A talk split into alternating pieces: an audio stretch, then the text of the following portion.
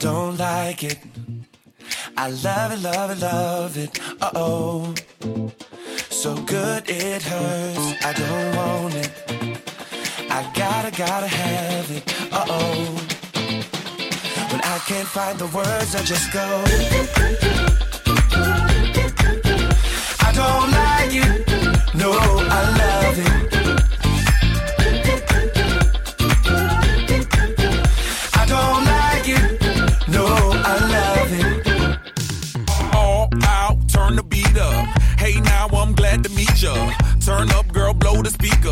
think about it now, blow the speaker. I'll speak louder, let's get wild tonight. Billionaire bottles, we just down. I'm like, ain't no problem, all my wrongs are right. Alright, alright, I don't like it, I love it. I got another coming in my budget. I got an anaconda in my trophy. Don't push it, don't push it, cause I'ma hit it till I jackpot. That's right, wax on, baby, wax off. Act right, we can put it on the black card. All night and I'll spend it, I'll spend it. Cause I don't like it.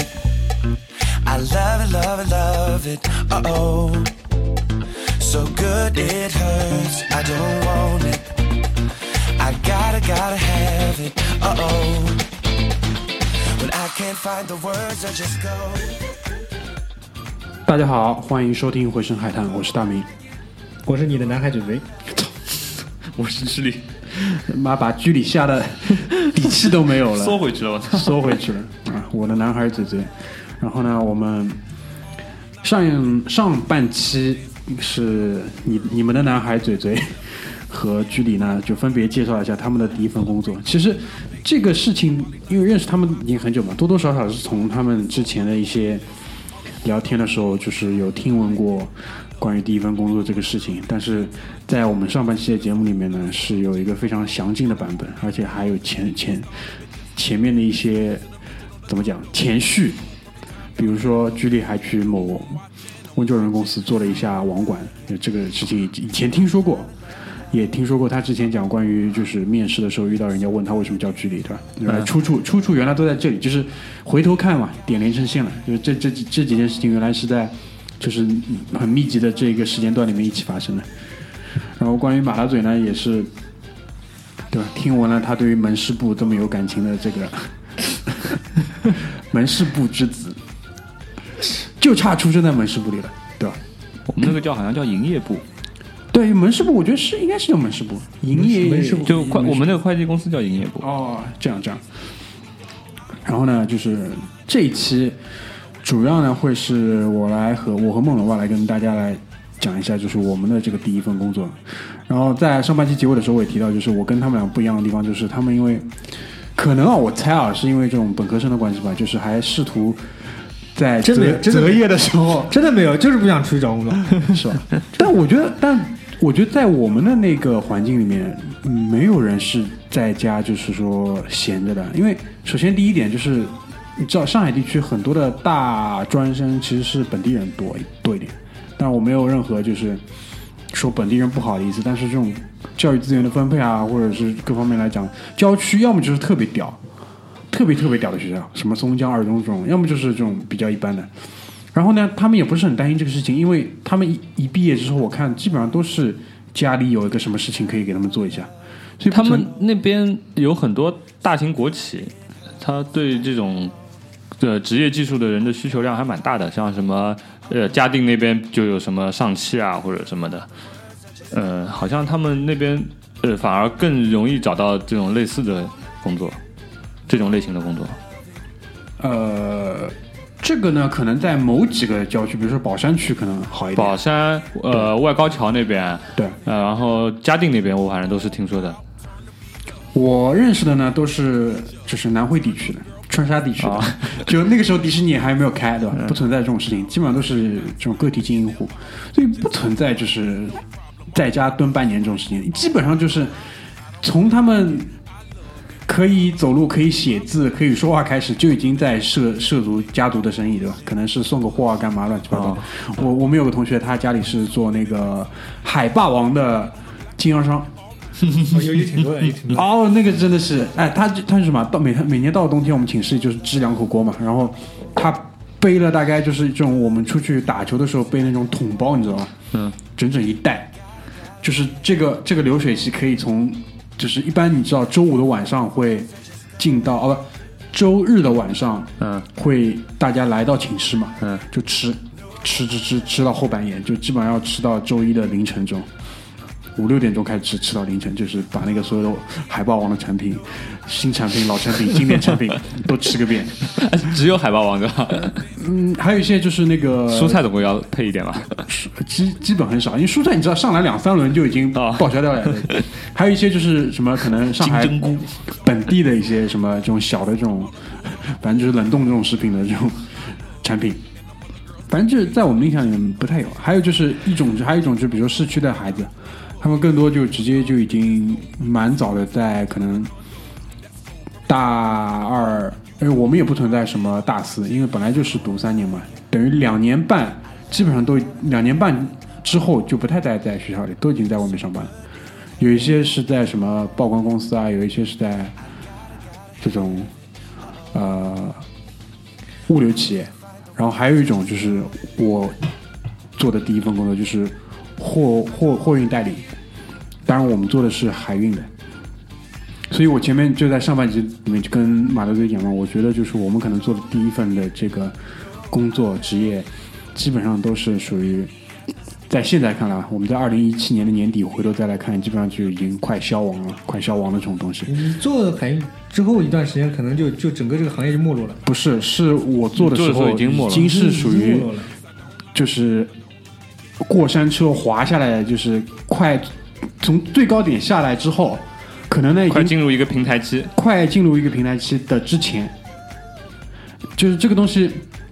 我是怎么去判断的？基本上就是通过一个集装箱从上海到迪拜的价格去判断，这个还还还蛮有意思的。就是那个时候我还跟大家分享完的，我说我那个时候就是工作的时候留邮箱，因为也不是公司正经编制嘛。当然，公司正经编制也只有我的经理是有一个以公司呃啊域名做后缀的这种专业的邮箱，其他更多的就是 QQ 邮箱。哎，我在那个温州人公司做网管的时候，我还帮他们管理过那个公司邮箱，你知道吗？那个时候很有趣的，就是每个人邮箱分配到的容量大概好像只有二十兆，差不多，纯文字的东西差不多。这二十兆，然后我还专门要进后台看一下他们那个整个企业邮箱的那个总的存储容量有多少，然后还分配每个人是多少，怎么怎么的。但那你这个工作做的很细了，我觉得已经，因为在我的在你的一开始的描述里面就是拆电脑嘛，我还要帮那个公司官网更新内那个内容的好吧？哇，内容公司编辑啊，好吧，开玩笑，他我那个官网后台怎么运运营的我都知道的好吧？啊，那蛮屌，那蛮屌的。反正就是我我怎么去的这家公司，其实也是，就是我们有一个同学，他先在这家公司里面做了操作。就所谓货代公司，它其实它的一个整个的呃工作模式很简单，大体上就分两块，一一一块就是销售，就是你去揽货，你不要管这货哪来的，是同行的。比你体量小的公司的，就是前面剧里讲的那种什么张老板、什么老板那种，其实道理是一模一样，就他们手里扫的更下游的一些货上来。那我们这边呢，就是价格好一点，他们就是在我们价格的基础上加自己利润，再去蒙蔽下面一层。还有一部分就是我们把货揽进来了之后，需要做各种的，比如说报关、清关，或者是跟当地港口的一些交接，那就是所谓的操作部。那其实两大部门你们是扩代，那也做报关行的工作的，也，那哦就就看你这个体量大小了。如果比如说有一些皮包公司嗯开在家里的，那肯定就做不了了，哦就是他的这部分业务就托管给了比较大的一些报关行报关行或者是一些其他的货代公司。哦，对，是这样。我想插一句，因为我在我那个每天踢足球的暑假里面呢，我抽空去报了一个那个报关班啊，上了那么有空啊？你知道在家 在家待，你知道其实是很痛苦的。就没有面试的时候，你最好找点事情出去做一做。对，这个也是给可能最近要找工作、今年会找工作的大学生一些建议。有可能现在还没找到的，对吧？在家待其实很痛苦。其实报关班啊，我觉得。呃，虽然我没有去考什么报关证什么的，但是那个报关班真的蛮有意思的，了解很多那种对，行业内幕。呃，报关其实放在现在都还是有用的，只是只是以前这个东西的金贵程度是嗯可以小小的跟可能某一些低端的金融业拼一把，对的，就到那个程度。现在呢，可能就是比较普遍，但其实还是比较有用的。就是如果你公司里是涉及到这个业务的话，有一两个人有这个业务有这个业务能力的话，还是比较管用的。它主要还是个资质，一个对对准入资质嗯。因为以前你要是有，就跟会会计事务所一样，就是你是要有那个国家的那个 CPA 的审计，你有多少个人有这个证，你才能搞这个企业。那报关行道理是一样的。对，那我们班级里面就有一个小姑娘，她就是做了这个操作部的一个实习，那其实就是大量的这种文档的工作，对吧？然后呢，公司还要招新鲜血液，要招销售，那所以呢，他就在班级里一呼百应。那小朋友们，我这里有一个工作的机会，对吧？因为这种事情在我们那个时候是很普遍的，就是你可能一天到晚会有这种机会的。然后在我们那个环境里面，就是大家也不觉得这个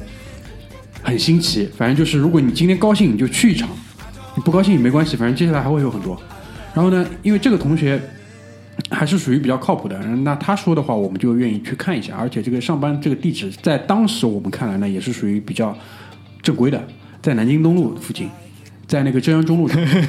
浙江中路 对，浙江中路上，但是不是那种特别，中福什么大厦那边？不是是那个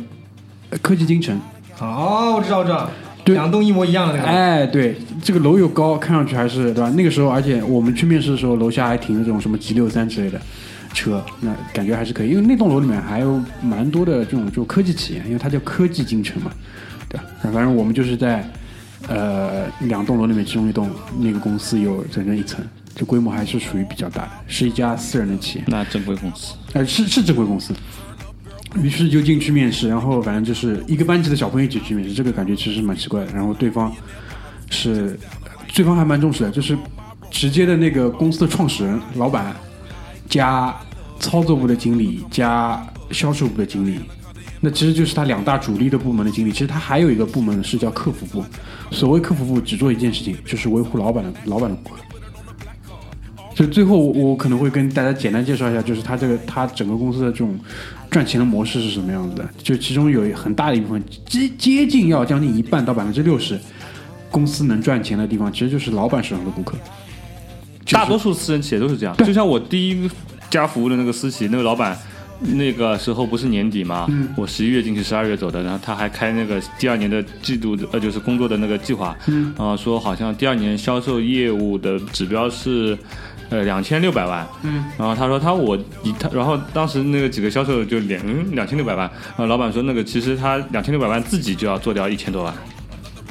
我应该这么讲，就是这种规模的公司呢，可能就是这种模式了。嗯，对吧？因为我相信，如果你真的是再搞 搞大的话，肯定还是你下面的销售团队对你的贡献会越来越高，就比重会越来越大。反正就是有一个客服部，客服部呢就是很滑稽，就是老板娘在客服部，对吧？然后据说老板娘以前也是一个、呃、就是这种操作，然后就是把原原来这个公司另外一个创始人，就是老板的前妻，给干掉了，然后成为了老板娘，然后就是继续他继续做他的工作，其实，嗯，他还是做操作，只不过他是维护老板顾客。然后后来有一次，我还在市面上扫到一票货，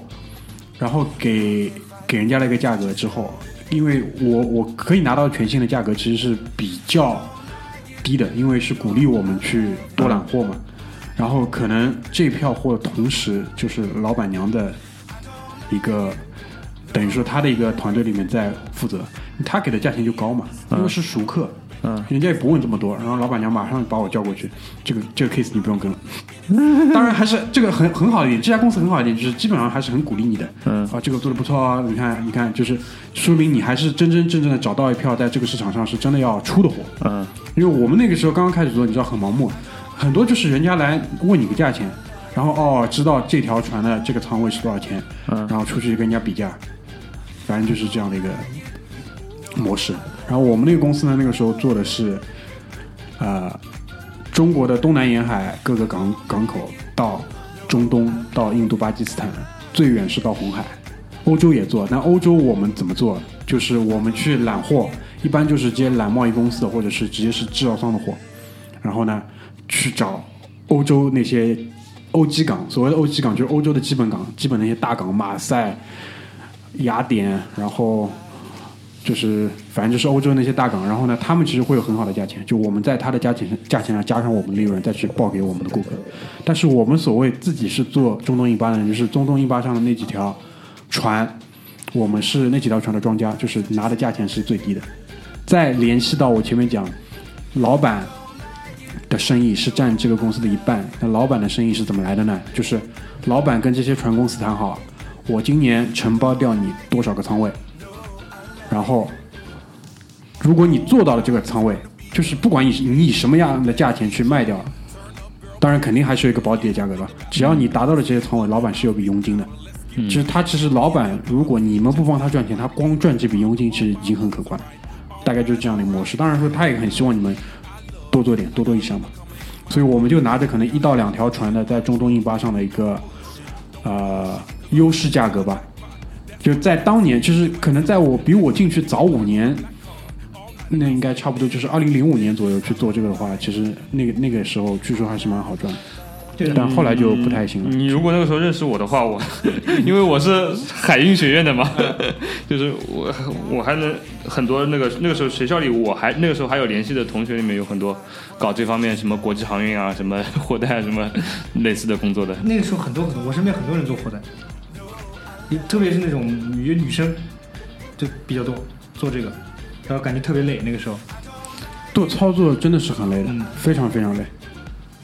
我那个时候不是考报关嘛，啊，不是考报关，就是上了个报关班。然后呢，就跟家里面说我出去上课，然后那个我丈母娘不是知道我上课吗，她就说你上什么课？我说报关。她说哎，你对报关有兴趣啊？她说我认识一个那个报关行的老板，你要不到他那边去实习一下，然后你等如果你考证的话，考出来你就可以在他那边上班了。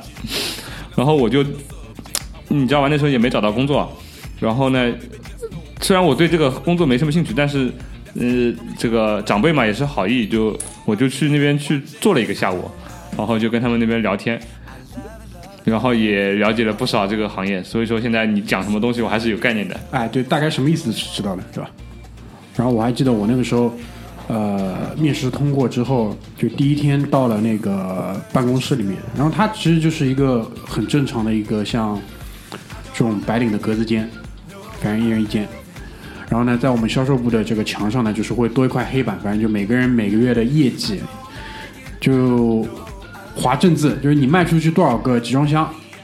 如果是四十尺的长的大的箱子呢，就是划两笔；小的一般性正常二十尺是一箱一箱算的吗，最小单位是箱。不，其实就是说，其实有一些可能它一箱的利润要抵人家两箱，但是不去算的这么细了嘛，就是整个团队，因为那个时候这个团队里面其实销售经理，然后可能有一到两个是比较资深的同事，下面全都是跟我这种资历差不多的，因为老板是刚刚在开始做，就是说。等于他自己生意以外想多拓展一些，因为他其实两个销售经理，所谓销售经理手上就是就是大把的客户嘛，对吧？就除了这个以外，他要再再多拓展一些，大概就是这个意思。然后上班第一天就是先背港口的名字，就从中国的东南沿海一路向西面一一个个地方过去，比如说像巴基斯坦的话。什么卡拉奇啊，类似这种，在一度上在印度、孟买什么，再到马斯卡特，就一路到迪拜，反正就一路被被这个。就是在我这边在那边工作了半年之后，也又来了一批新的同事们，其中有一个人跟跟我经历一模一样的东西，是第一天，然后让让你们背背港口之类的。然后到了中午吃饭之前，就中午差不多十二点吃饭，十一点半的时候他就举手说：“我可能不是很适合这份工作。”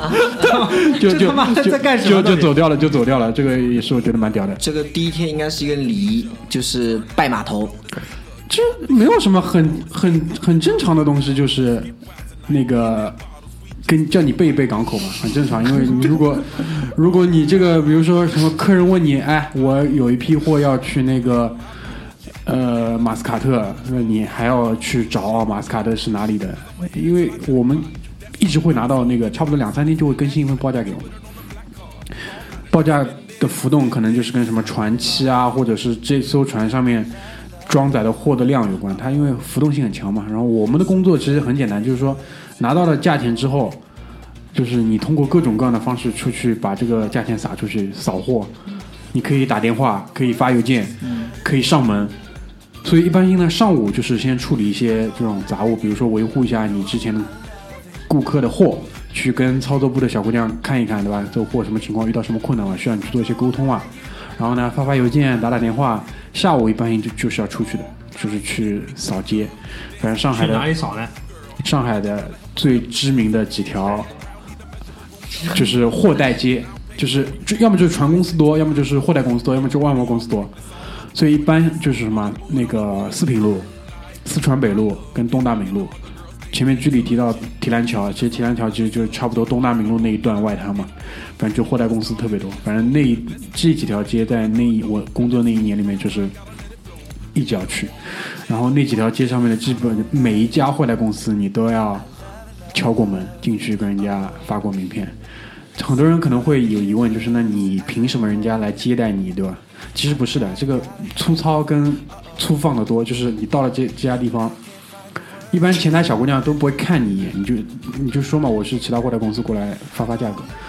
他头也不会抬就指指个方向给你，你就顺着那个方向过去。一般就是跟其实就跟你的自己公司这种规格跟那种设置是很像的，有一片就是销售部，货代公司为什么自己也要互相发展呢？我不是说了吗？他可能是做大的包小的，小的包对更小的。他可能是做南美的线的，嗯，但是你指不定他的客户，他的客户有可能就是外贸公司或者是某一些制造商，他可能有货是要去中东印巴的，那他手上又没有中东印巴的船，对吧？但是他又不想损失掉这个顾客，因为一般这个心理是很好理解的，他不可能把这个顾客推荐给你的。哦哦，你中东一巴强，哎兄弟，你要么那个嘴嘴，你帮我这票做一做，不可能的，这个顾客以后就是嘴嘴的顾客，嘴嘴也会帮他做南美的，因为为什么这个行业现在做不下去的一个很大的原因就是什么？价格太透明了，互联网时代，怎么可能还会有这种他妈的不知道价格的事情？不可能的呀！那价格透明度越高，你每个船公司或者是每个货代公司，你提供的服务又是差不多的情况下，大家都是打价格战了，就是。那我的师傅，包括我们那家公司老板，就是关于这一点，他其实也有自己的很多吐槽，因为他们那代人都是从什么做起的？就是从跑到呃报关公司，或者是跑到船公司，或者是跑到我们所谓的那个呃那个叫什么？就中国集装箱这种这种什么外外服公司去给人家递单子的这种跑单师傅开始做的。嗯，就一开始跟做快递没有任何区别的，其实就是你把这个单据拿过去递进去，敲两个章拿回来。轮船公司嘛，哎对啊后来有做货轮那个公司，对，后来就是他慢慢知道这个行业是怎么样，这可能就是马大嘴在上半集里面提到他那个姓张的师傅，对吧？然后他摸清里面门道之后，他可能就自己出来做。至少我那家公司的老板，他就是这么出来。然后跟他一起的那两家上海的其他两家做中东引八线的那几个公司，都是这么出来的。所以那个在那他们所谓的那个比较黄金的年代，就是说三到四家中东印巴线上的庄家都是自己以前跑单跑出来的，所以互相之间他们把价格是掩护的特别好，就大家都会守的一条底线。比如说他们大佬礼拜一新的价格出来之后，大佬晚上打麻将的时候说好了，去迪拜的价格小箱不能低于比如说六百美金，谁敢低于六百美金，你就不要在这里做了。所以大家都可以把这个家庭守住。后来呢，互联网的关系也包括一些外地的从业人员进入之后，就是无限的没底线。因为以前的模式就是，大家除了老板们除了赚船公司的佣金之外，他还有丰厚的这个利润空间，他可以赚利润。但后来就惨到所有的老板都是为了保住佣金在生存，其实他的就是生存环境其实就是差差的就蛮多了。所以这也是后来就是，呃，很大一部分原因就是我觉得这个行业就没法做的一个很大的原因，就是当中你一个月如果做得好的时候，啊，还有一点就是这个这家公司跟外面不太一样的地方，就是这家公司你的利润，公司是跟你四六开的，行业里面是三七开，所以这家公司还蛮留得住两个比较大的这种销售经理的，因为你知道十个点的差别其实还蛮大的，他一票货帮公司赚个两万块，很正常的，就很小的事情算是。那如果两万块的利润里面百分之三十跟百分之四十，这个就差的蛮多了。而且他每个人都是还有基本工资嘛，基本工资我前面听了一听，跟嘴嘴跟居里都是差不多的，一千八一千九。但是就是那个时候就看你奖金能够做多少，而且他这个奖金是没有指标的，知道吧？就是哪怕你只帮公司赚了五百块钱，他五百块里面帮你分四成是你的，所以这是一个很简单的一个东西，就是。然后说回去就是你怎么去敲门扫货，就是你一般会走到一个公司的销售部，然后也没人看你，反正大家都在忙，然后你就在那边站定了，马步扎开，对吧？提提嗓子，大家好，我是哪里哪里，然后我是做中东印巴的，怎么怎么样，我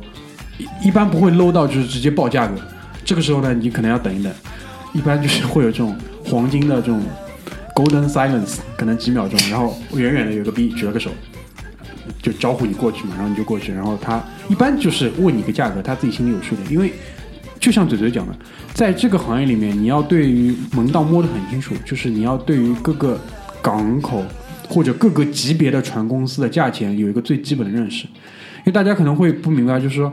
一样是一艘船过去，怎么还分级别？那肯定还是有服务上的区别的。这个服务不是说我们做航空公司的服务，但是你可以把它类比成这一类服务，就比如说你的清关跟各方面，好的船公司就会做的比较干净一点，就不会让你有这种很多的烦恼。差点的船公司就是你要操心的多一点，然后好一点的船公司呢，就不太会出现什么箱子给敲扁掉或者类似于这种很 low 的事情，因为你知道集装箱的船上肯定是什么重箱压在下面，轻箱放在上面，这是最基本的东西，对吧？差点船公司可能没有跟港机这边联系好的话，是会出现这种误差的，像什么清箱压在最下面，还有就是什么，就就简而言之就是搞不搞得定。所谓服务好点的船公司，那肯定是比较搞得定的。那比如说，当年啊，至少在当年，就是市面上比较好的服务好的船公司，就是董建华他们家的那个 OOCL 东方海外，这个是无论是他走哪一条航线，口碑服务，那当然价格也是属于比较高一点的。还有比如说，嗯，那个年代就是台湾的一代强人，那个叫长荣，长荣就是那个 Evan Green，他还有航空公司有船公司，对的非常强。然后还有就是韩进韩进是韩国的，然后现代，现代你知道就做汽车，他还坐船，然后他还坐大游轮。马士基对马士基马士基那个就是航运界的迈克乔丹了，嗯基本上就这个级别，就是人人都知道。但其实马士基最强的不是他的船，是他的物流，他的物流特别强。他的船，呃，基本上就是什么呢？就是大家都会去问马士基的价格，但没人真正会定它。就是它是属于什么？就像美元一样，它是市场上的标杆。哦，马士基定六百块，你他妈敢定六百十啊？你是不是脑子有病啊？就基本上就是骂人，就是这么骂。就是意思就是你既没有马士基的水准跟服务，但是你的价格又定的这么高。但马士基它永远船可以这么多的出，那其实就是比较大的订单了，就是国企，比如说国企跟国企之间，比如说我们中国也有中国远洋，远洋，嗯，那它的订单是什么呢？就宝钢嘛，嗯，宝钢从那个澳大利亚什么各种挖矿啊什么的，能能能能，懂懂懂行了。讲到集装箱跟船，对吧？懂行的人就出来了。天哪！一点没有错。马中中国的那个中国自己的那两大船公司，在很大的订单就是帮宝钢去澳洲拉铁矿石，包括是宝钢的产品帮他发往全世界，嗯，包括中国的航母，其实也是他们的两个船掩护下拉回来的。就是你知道这个就很正常嘛，比如说工商银行是不会接很多散客的单子，很正常，人家服务的是大的客户，对吧？大家就大家会有大家的层次的区别。其实马马士基的话，他做的大的订单都是外企的，比如说外企这种耐克啊，然后阿迪达斯啊这种服装啊，然后跟鞋子这种船运的，所以他的订单都是从这些大企业来的。呃，当年有一条新闻嘛，马斯基的哪个船在非洲东岸，呃，抛了，然后海滩上大家都捡耐克。对啊，这就是我捡了一双，我捡了一只脚是比如说四十二码，然后就在海滩上找另外一只四十二码。这个外这个人在英国，这个这个没有这个关个索索索比亚，索马里，就是反正这个这个故事在当年这个就是行业里面还蛮蛮说的蛮多的。反正那个年代就是说，货代的销售吧，基本上是一群就是可以去频繁的，就是同行之间讨论车，可能十几万的车，那个年代十几万的车，因为他们可以负担得起。然后他们的娱乐方式呢，一般就就去打个桌球，就我我我观察到的，还有可能稍微差一点的去网吧操个机。就下午比较上心的孩子，可能就去扫街了。那其他比如说这个月觉得已经可以了，或者说跟另外一家的销售就约着在网吧里，对吧？就花五分钟聊一聊生意，然后剩下的两个小时搞两盘。这个那个时候是魔兽争霸玩一玩，对吧？那两盘 CS，对，就它差不多就是这样子，就是这样的一个生存的环境吧，大概是。但是货代里面的话，其实它有很多就是自己会搞暗仓的，就是啊飞单，对，就是飞单，对，就是把这些啊、床柜啊什么自己包起来，然后再转出去，对，赚这个当中的一个差价，跟公司赚法其实一模一样的。一模一样。所以这个这个是一个，就是说很容易去开的一个这种公司，但是现在因为很难做的一个原因就是什么？市场的价格很透明了。嗯，对的，所以你你要拼什么？你去拼服务，但服务这个不是你直接的，你因为你本人不是直接的服务提供者，嗯，这个服务你是没有办法去控制的，这个就我觉得就比较难，因为我现在还可以基本上每个礼拜吧收到两三两三份这个报价，因为我当时留的邮箱我不是说了吗？我没有公司的邮箱，我留的是私人邮箱，所以到现在就是还会有人就是可能在某一个群组里面没有被被被撤掉，就是会频繁的收到就是各种港口的这种报价。我现在反正看了一看，现在到还是同样到迪拜的机港吉巴利的一个小箱子，可能价钱只有当年的三分之一。三分之一左右，所以你就知道这个行业现在是属于一个怎么样的状态。但是我听说就是说，如果你在货代圈子里做的比较有特色的，那可能还稍微好一点。因为我前阵子还跟居里分享了一个，就是什么，是那个中国的江阴啊，嗯。就全球的游艇小游艇啊，我不是说大游艇，江苏那个江阴，对，全球的这个游艇小游艇，就是可能四五到六个人可以坐的那种，一半是中国江阴造的。那游艇的消费的主力其实是在欧洲嘛，因为地中海，所以很多的这个货代其实当年是帮他们做，呃，这个叫拼箱，就是你知道一个集装箱它是一个矩形嘛，长方体的，他们一般会把短的两边的两个侧面啊拿掉，因为船头跟船尾可能是尖的凸出来，然后把整个游艇就掉进这个箱子里面，然后上面打一个缠绕，以这样的方式去凑这个拼箱。有时候长度不够，那就两个箱子拼接一起。还有就是做危险品的，还有如果你可以做微拼，就是危险品的拼箱，说明你是很搞得定的，就是可能利润空间会大一点。如果你是很常规的，就是一个集装箱，反正里面塞只要东西塞进去就可以，那个就属于就比较难做。然后我在刚接触这个行业的时候，就是带我的这个老师傅也就提到了梦龙前面提到的飞单的问题，就说如果你想在这个行业里好好做呢，你可能还需要另外一张卡，就是专门走一些其他的渠道的，对吧？可能我跟居里也是一样，就是作为刚正不阿型的选手，就是不太不是很适应这行业，因为 因为你没去做药代了，妈的更 惨。哎，你不要讲，我们同班同学里面就有一个去做了医药代表，故事那是比我这个精彩的多得多。他最精彩的是就基本上就是什么关于护士长和那个科室主任之间的这种故事，非常精彩。这个我我有我哥有朋友做药代，以前我听过的。他每个月看看他跟他老婆也是药代，现在离婚了啊，可 能可能因为某些事情啊，每个月可能大概有十天左右，天天在家贴发票，就是贴他的工作，可能这个礼拜不上班了，在家贴发票，贴贴贴贴，然后请请人啊塞钱，对，各种水膜啊什么的发票对，还是水膜啊，什么乱七八糟的，桑拿，还有吃饭、高尔夫球，什么喜欢买什么东西的，就是送这种东西的。是啊，这这说明可能这两年这个行业也有下降。啊，就就什么公司大名鼎鼎的 GSK 啊，格兰格兰格格兰诺什克、什么诺华德、诺福克，罚的最惨的那间公司啊，格兰素史克，对，格兰素史克，对的。反正就是我跟我那个大学同学，现在还是每年会聚个两三次嘛。反正他毕业第一年净收入是二十万，二十万。然后他你要做得下去，你对这个这个，所以我在之前节节目里也提到过这个故事嘛，就是去宝生医院塞一个红包的那个故事，就是他。所以这我就知道这个东西我做不了，包括我也没有办法在货代行业里面做的很出色，因为基本上我没有办法去就是很道貌岸然的去骗一个人，告诉他我们在这个市场上的价格是非常的优秀的，对吧？你说你在我们这边顶仓可以怎么怎么样？因为这个人其实只要多花一点点时间，他就可以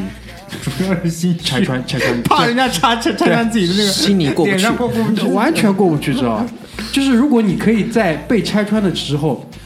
依然说服他订你的仓，对吧？就是你说明你有各种办法嘛。但我们那个时候不具备这种这种能力，关键也没有遇到就是很稳定的这种出货的顾客，因为很多人其实他没有就跟我一样，就是说前一年可能一年里面三分之一的月份可以有有奖金拿，剩下的三分之二的月份里面就是拿吃播工资。但是呢，他熬过了那个阶段之后，有一到两个这种命中贵贵人出现了，然后他也通过各种各样的方式，比如说请他去桑拿，请他吃饭，对吧？帮他买 iPhone 之类的方式，就很稳定的成为他的货源之后，那这两个人一起配合起来，其实就蛮能赚。但是还是要看大环境，就如果大环境允许的话，嗯，日子就过得比较不错。如果大环境就是不好的话，那其实也很难。因为现在其实就就就比如说货代公司死光了的前提是什么？就是货代公司的顾客是谁？大型的制造企业啊，不是不要叫大型的，就反正任何的制造企业或者任何的外贸公司，现在也死的差不多了。其实差不多。就这个，就这个。我我第一份工作的时候，我爸找他朋友，还给我介绍过一个那个那个那个人开他朋友的朋友很小很的那个发小开的一个制造公司，制造什么呢？制造那种螺栓，还有那个门的合页出口的，出口到美国的。那时候零零八年末零九年初的时候吧，这个还没有到后面的那种特别严重的制造业寒冬。他我还我还跟着我爸一起去了，他就就实在没办法了，我爸看着我也烦，然后就就等于说是你看一看外面你这人家要不要吧。然后那人特别牛逼，我记得就一块吃饭，他他还一边说他们那个，你看我们这员工这。他有一个小的楼嘛，他说这个我们他因为他也要做出口啊，报关什么的，他自己做的，他这些都是英文专业八级的，这个我们都不那个的，操他妈这种农村妇女的样子，你知道吗？然后真的是农村妇女样子，穿丝袜那个凉鞋爷，然后那个 还去看那个他们那个制造，他们他那个制造就找什么，就找居里这种，就是那种就是那种街道里面骗来的无业游民，然后就在那做那个荷叶的制造，就一个钢的机器，很大的那种轧的钢轧钢机。他说：“在注压蹦蹦在那去生产这个东西。他说这个机器二十四小时不停的。他说你来我们这上班怎么样？你还要交押金怎么样？特别牛逼，说的牛逼哄哄的，你知道吗？现在我估计你死了大概十年左右了吧。衷心祝福你，好像过得好，好吧？他这个我我当时我也不明白他的底气来自于什么，因为他可能当时做的也还还不错吧，一年可能一一百多万美金，一两百万美金，在上海啊那个时候，但是也不算是只是一个微小型企业，我也不知道他哪来的底气。嗯，这种人在后面的一两年里面死的特别难看。对，因为他他可能在之前就是非常不堪嘛，可能就是这样一个机会一下就发生了。但是如果你在零八零九年能够一年有一两百万美金的话，不错的，是不错的，不便宜啊！上海那个时候房价才多他少？他就只做那个就门的那个荷叶什么之类的这种东西。说明他还是有一定的，对吧？嗯，有路子。就讲到产品，我印象特别深，就是包括也是我赚的最大的一票，就是往中东运祷告的那个毛毯。因为这个东西为什么接进来好做呢？因为首先这个东西嗯不需要任何的这种照料嘛，只要这个箱子干燥就可以了。干燥，而且我都不用太担心，因为他他们都是打包好过来的。然后反正是一票货分了三次走，反正就是三个月保了我三个月平安，反正各种开心。然后跟那个销售也是，那个销售还蛮有意思的，他说这个东西是那个毛毯装饰用的。后来我说不对吧，这个东西应该是可能穆斯林祷告用的，因为他还带了一块给我看一看，你知道吧？哦，他说这样，那他说那我就跟他讲，因为这个东西我当时其实就知道穆斯林祷告的这个毛毯，它是过一段时间就要换一批的。那我要跟他讲，我说你这个这个客户啊，去跟一下，可能这个替换品嘛，就跟毛巾一样，我跟他讲，就跟毛巾一样，可能过一段时间就要替换，然后你再再去跟一下。个逼也没上心。如果他上心一点，可能就是一两票做继续做下去，把这个维护好了，可能还蛮好的。垄断中东的祷告毛毯。哎呀，垄断了就是中东的毛毯大王，对吧？是那我还记得蛮清楚，是送到那卡拉奇，巴基斯坦的卡拉奇。商业头脑欠佳，哎，这个就嗯没办法，对吧？他有可能跟你也一样，他也可能心里面过不去那。些人太穷了，他他实在买不起，他妈也可能二十几钱买一套新的。这个这个本来就是一个轻工的东西嘛，利润本来就其实不是特别厚，因为再再后来我估计什么，就巴基斯坦的轻工业也被我们带起来了，一带一路对吧？搞人家这个毛毯自己织的也挺漂亮的，你没有必要从你这边进口。巴基斯坦现在那个棉织棉织类好像制造也是很很厉害的，对的，巴基斯坦做什么最出名啊？是那个手缝足球内胆，哦乳胶胆，乳胶胆，对，对，巴基斯坦足球是很有名的，李宁李宁都在巴基斯坦代工。这怎么做的？就是人家一家一户小的童工自己在家缝的。对啊东西，你以为很高级，耐克的全他妈一样的这样缝。好吧，反正就是我的第一份工作，现在今天就先跟大家介绍到这边，因为我们这边还有，对吧？就是打工皇帝，打工界的全明星梦龙。太可怕了，梦龙，梦龙，我觉得你这你应该是，就是说我们这边出道最早。出道最早，然后就是各种各样的做的最多的吧，应该是。其实我做的应该来算是不算很多吧，我兼职倒做过挺多的。对，我们前上半集还在讲，以后再讲一讲一个兼职的事情，可以让你过来跟大家一起聊一下。兼职兼职很多，正式的工作的话，应该是在算是在大学里面的话，一个迪卡侬的工作吧。因为这份工作其实做了蛮久，做了两年的时间。那个时候在那个自行车部门，这个其实我当时自己也没有自行车，然后嗯、就是为了纯粹找一份工作嘛，投了一下简历。我还非常非常非常印象深刻，面试的时候聊了一下，然后马上就问我说：“你叫什么英文名字？”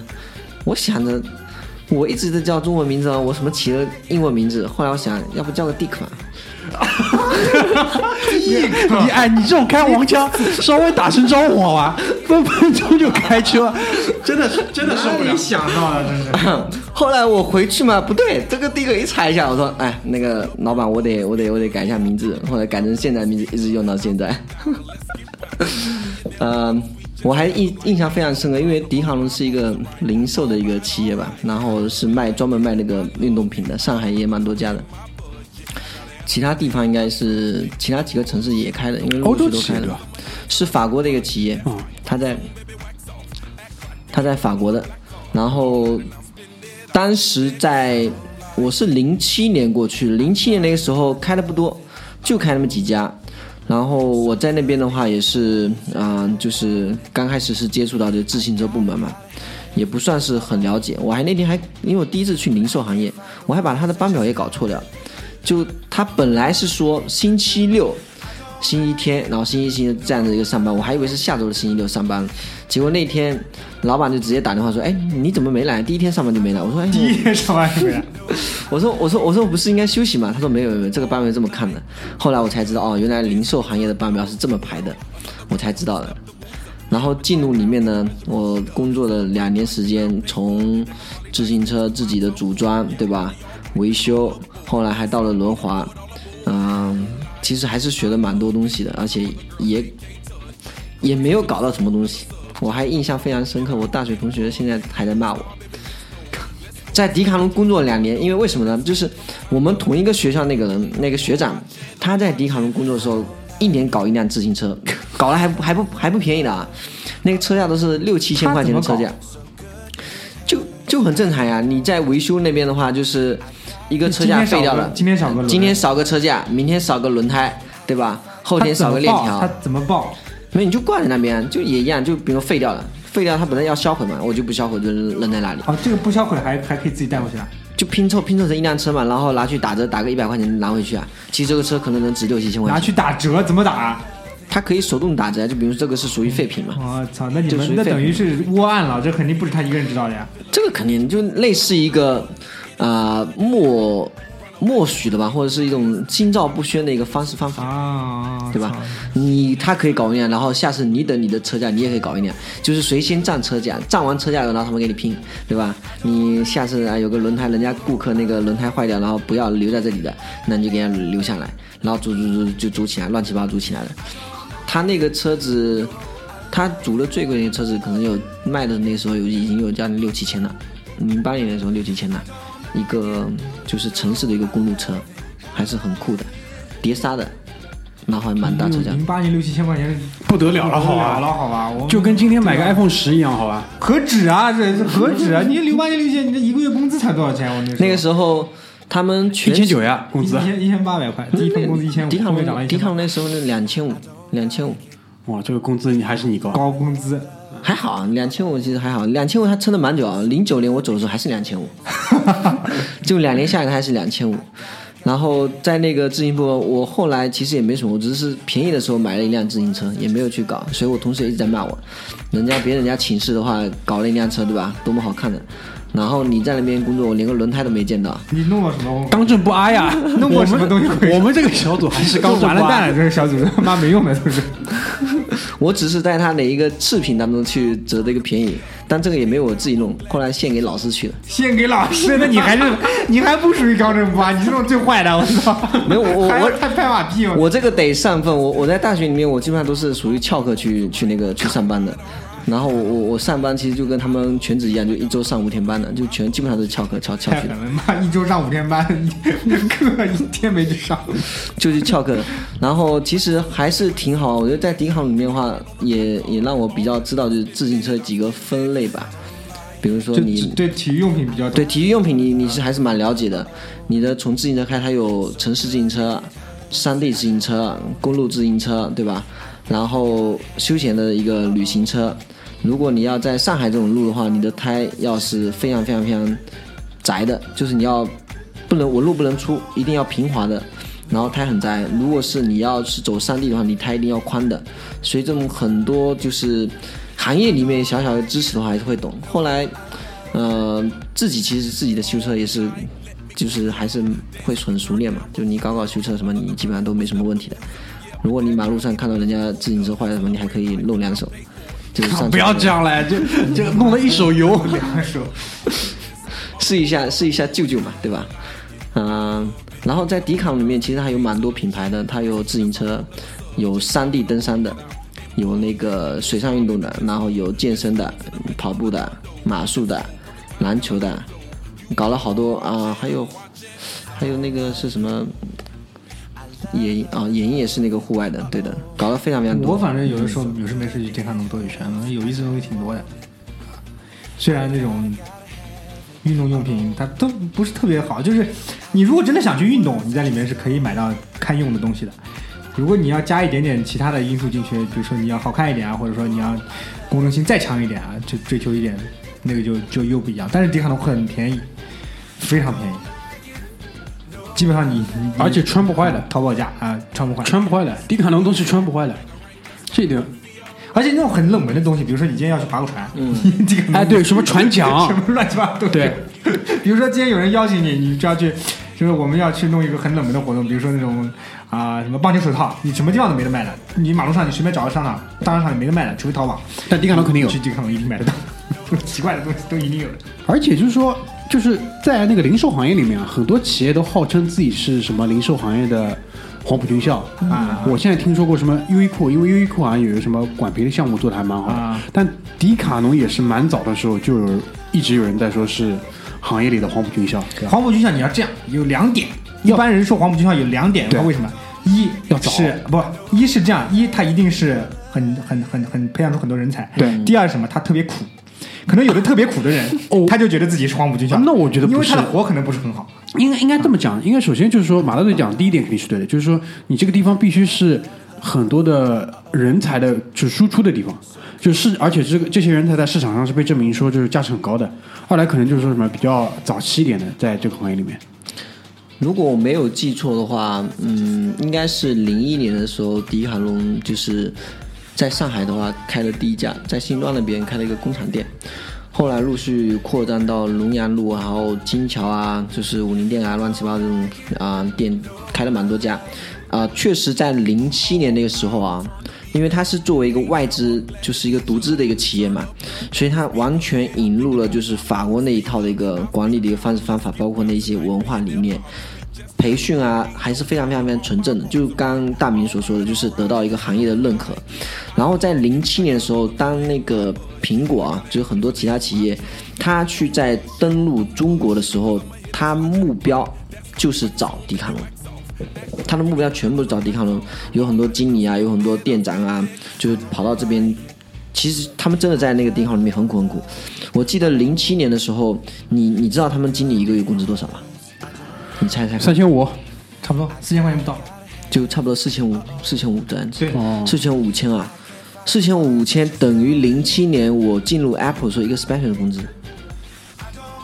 那一个普通员工就工最基层就就最低嘛，就是低嘛，反正就是非常非常非常非常低。就是我这边的工资，可能过去他那边以前是他们那边的一个经理的一个工资，但他们在那里面学的内容的东西，真正零售要用到的这些本领，就是你又有零售行业的一些日常的一些，比如说运营啊，然后他对人的一个培培养也是也有也有自己的一整套的一个系统，然后你也有一些你自己的一些，比如说啊、文化的一个部分的，所以对于对于那个迪卡侬来讲的话，它确实是又兼得到零售的一个发展需要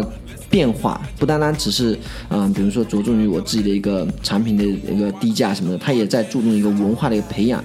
包括很早很早他就开始去做这个社区管理了。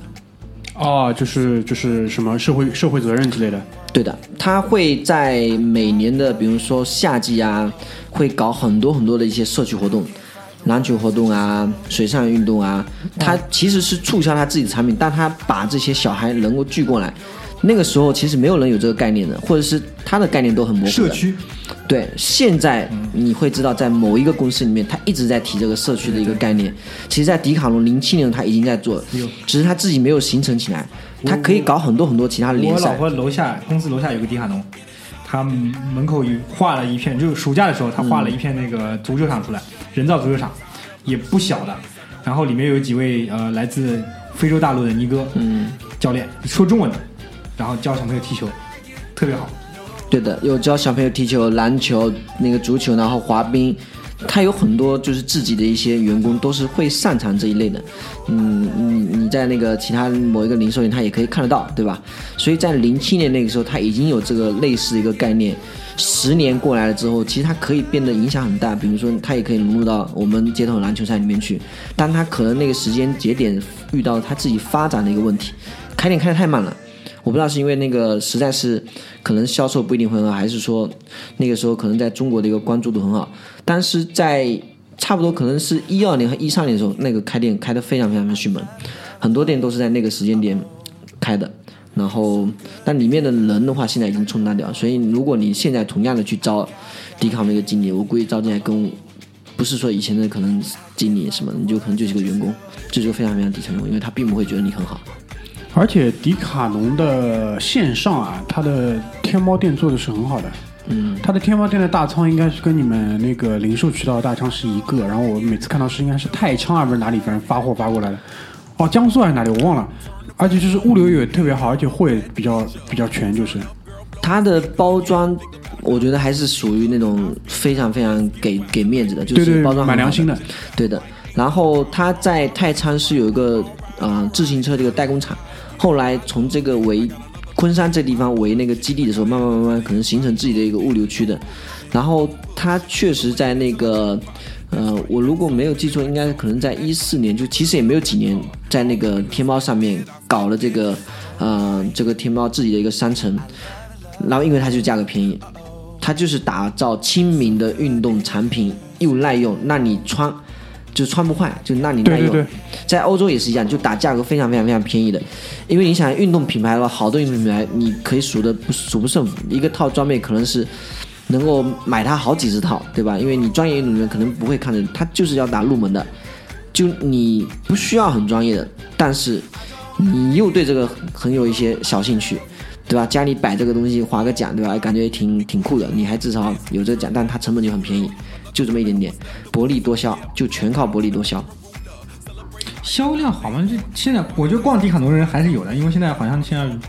反正喜欢锻炼的人越来越、越来越多。对的，反正现在看迪卡侬比以前好像生意还好一点，就喜欢在里面玩也好，就逛也好。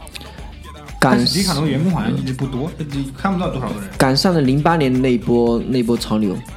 你知道我在那个迪卡侬里面有一天啊，就是类似一个节假日一样，一天我将近卖了一百多辆自行车，啊，这么厉害！一天卖了一百多辆自行车。我操！那个算是他们的一个记录，就是那天就是你整个人的头都抬不起来，就一直在装车，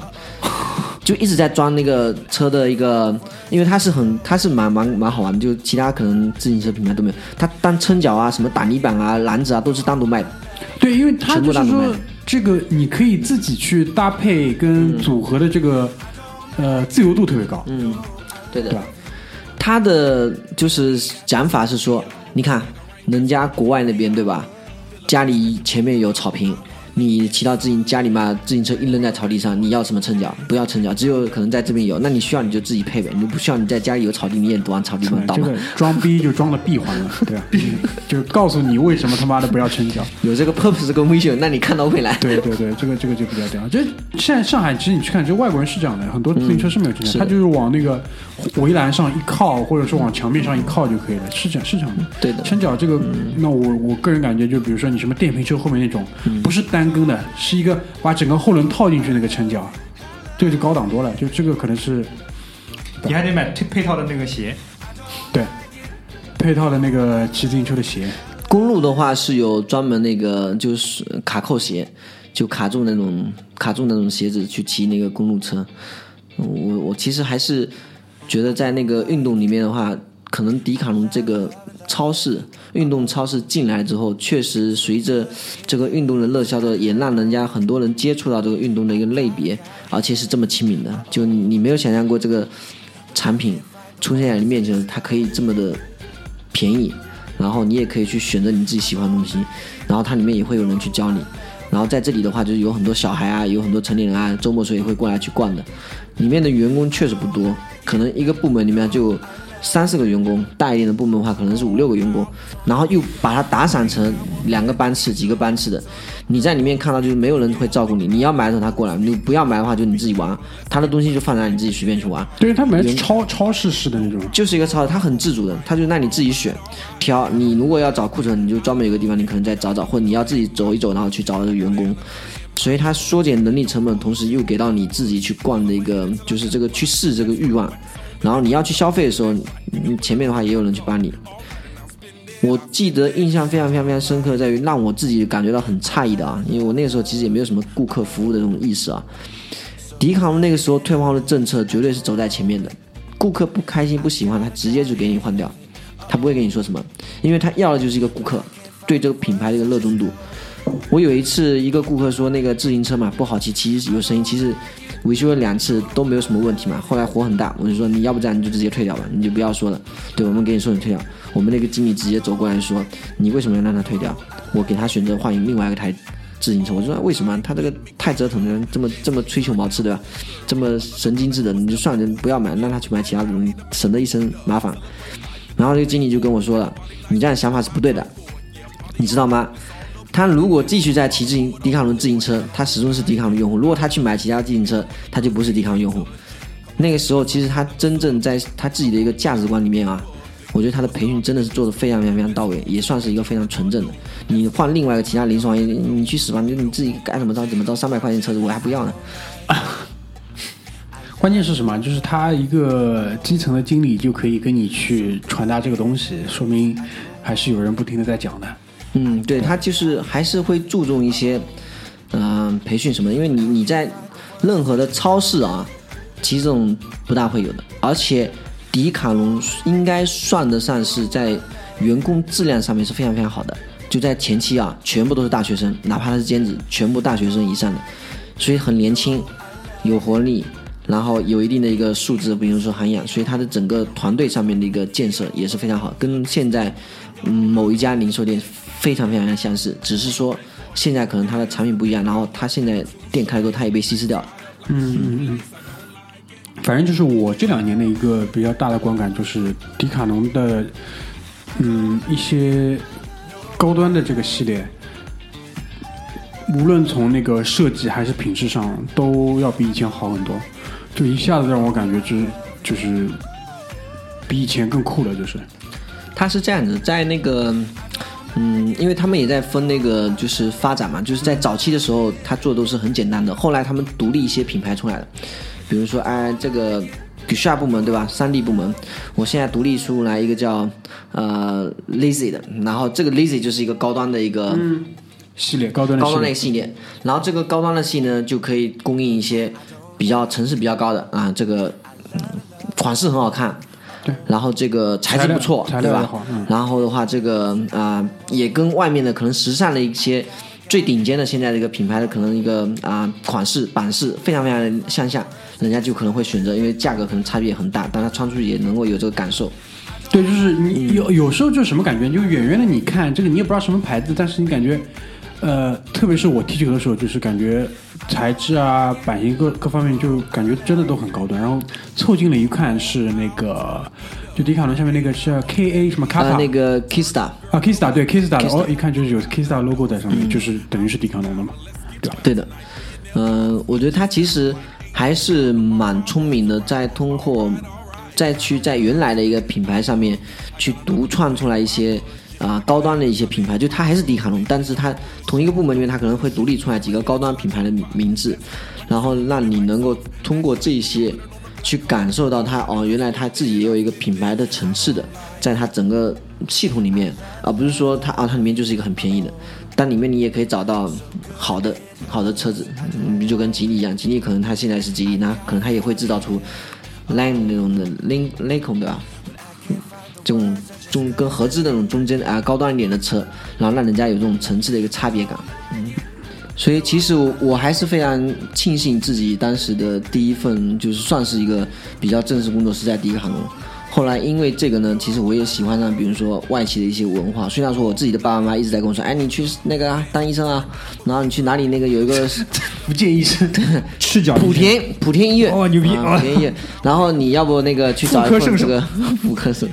你要不去找一下那个啊稳定一点的工作，对吧？不会太波浪。但我始终还是觉得我应该要去寻找一个外资企业，我要寻找一个比较靠谱，能够真的是享受它里面企业的一些东西。所以到我后面去找工作的时候，我选择了我现在这份工作，而且那理念还是非常先进。对，而且也做了挺久的，也目前还是非常非常非常非常非常开心的。所以第一份的工作给我累积下来体验，到现在为止，它确实是影响着我后面不断的去在工作当中可能有一些新的一些东西。我在迪卡侬，我第一季第一个学到了，我的老板可能跟我教我的是怎么去放这个陈列，因为它有很多头盔。那个时候我对陈列一点没有任何概念，我就想大小颜色啊无所谓，就放放整齐就好了。那个时候绿的跟黄的都放在一起去了，都乱七八糟的。后来他就过来跟我讲啊，你要这样，你要那样做。我是觉得这个外资企业真的是从不管文化啊还是什么人啊，其实还是影响着我蛮多在后面自己的工作当中的一些啊方式方法吧。所以我觉得第一份工作真的还挺重要的，非常重要。第一份工作怎么说呢？这有的时候不是你选择他，或者他选择你；有的时候不是说你第一份工作选的，就你会花多长的多少精力去选一个你，或者说你特别特别慎重、宁缺毋滥这种。因为有东西是被动的，像我跟居里，就是 你没有办法选，但是他给你不代表说他给你的东西就不会那么多，因为他给你东西不不不因为他自己是一个含量很含金量很高的工作，或者说一个很好的职位，一个收入很高的地位和很高的职位，或者说是一个非常非常靠谱的公司，给你才会给你的多。其实就是因为只是因为他这是第一份工作给，这你你是踏上社会的第一步。很多你对这个社会的认知，你对这个工作的这个感知的形成，你你最后想成为在这个职业道路上想成为什么样的人，很多时候就是你你在这个这个第一份工作的时候，你你看到的，或者说你感悟到的，就哪怕时间很短也好，对啊，因为如果没有第二个声音去呃驳斥它、反击它，你认为的就一直是你认为的这个东西。对，是这样的。对就如果因为我我身边有很多那种，我我觉得啊，嗯，可能他第一份工作他自己就走了去去做银行做柜员啊，或者特别稳定的教师啊，他就没有看过这个世界上什么样子，对的，或者说其实也不是，他就不想看这个世界上什么样子，他逃避，他不要去，我觉得他们是知道外面跟这里不一样的，所以他更不想去看。他不要看，他不要看，他就他就觉得这样非常好了。他这个人，你跟他讲一些很就比如说我们聊的一些事情，比如说我对社会的认知，我身边这个企业的这个文化的这个世界的变化，包括我们现在商业行为的这些，就我们刚刚说的这些，很多是我们以前的工作现在已经不存在了。他不要听的，他根本听不进去，他不想知道。所以有的时候后知后觉，有的人这一辈子就蹉跎掉了，他我也不是蹉跎掉，他就这样度过了，就是。很多时候他也不会去反思，但是如果我们见得多了，或者说我们愿意了解更多，像像梦龙这样的，比如说家里面让他做一个稳定一点的工作，他觉得自己有一个什么样的想法，那不就是对比出来的吗？他第一份工作如果没有迪卡侬给他的这种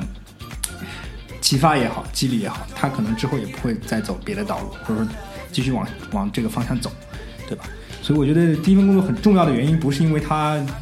这个工作的性质怎么样，其实就是因为他这是第一份工作。哪怕第一份工作不好，有人第一份工作，我不觉得我第一份工作给了我什么很多经验上或者学识或知知识上的或者积累，或者说在待人处事方面任何的，我不觉得。呃身体锻炼到啊，了，身体锻炼到了。其次就是我我我我看到了一个我很佩服的人，我知道我我我的我的方向，或者说我我想要在职场上面成为一个什么样的人，哪怕他是一个只是一个这个什么门市部的小经理，赚的也不多，但我知道这个人成功的人会是什么样子，在行业里面的佼佼者是一个什么样的状态，